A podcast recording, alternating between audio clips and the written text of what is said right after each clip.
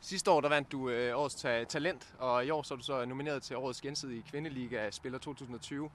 Hvad vil egentlig være, være det fedeste at vinde? Øh, Er det, er det talentprisen, eller vil det kunne være meget fedt at være årets spiller? Jamen altså, det er helt sikkert fedt at blive, øh, altså, øh, jeg vil sige, men altså at vinde årets talent og sådan nogle ting, men når det bliver øh, årets spiller, så er det ligesom alle, så er det ikke kun nogen af os unge, så... Åh.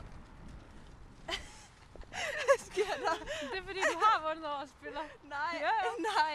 Er det rigtigt? Ja, det Det er til dig. Jeg vidste det godt. Det Ja. er så dumt, du er. Det er derfor, du ikke vil med ind. Ja, jeg skulle lige overrække den til dig. Ej. Mads. Ja, du har vundet over Jamen, spiller. så er det. Jeg Tillykke kan med sige, det. hvordan det er. Jamen, tak, tror jeg. Jeg er mega glad og stolt. Øhm, og at det er Trine, der overrækker den, det er jeg rigtig glad for. Hun var også nomineret, og vi, øh, vi er rigtig tætte og, og har et godt samarbejde, så, så jeg er bare glad og stolt. Så kan jeg spørge igen. Hvorfor den betyder mest?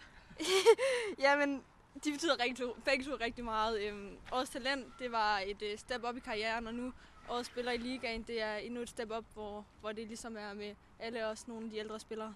Giver det her så lige øh, ekstra motivation for at gå ud og brænde banen af i dag? Ja, det gør det helt sikkert. Jeg glæder mig til at komme ud og vise mig frem, og, og gøre det så godt, vi kan på holdet, øhm, og kæmpe på holdet.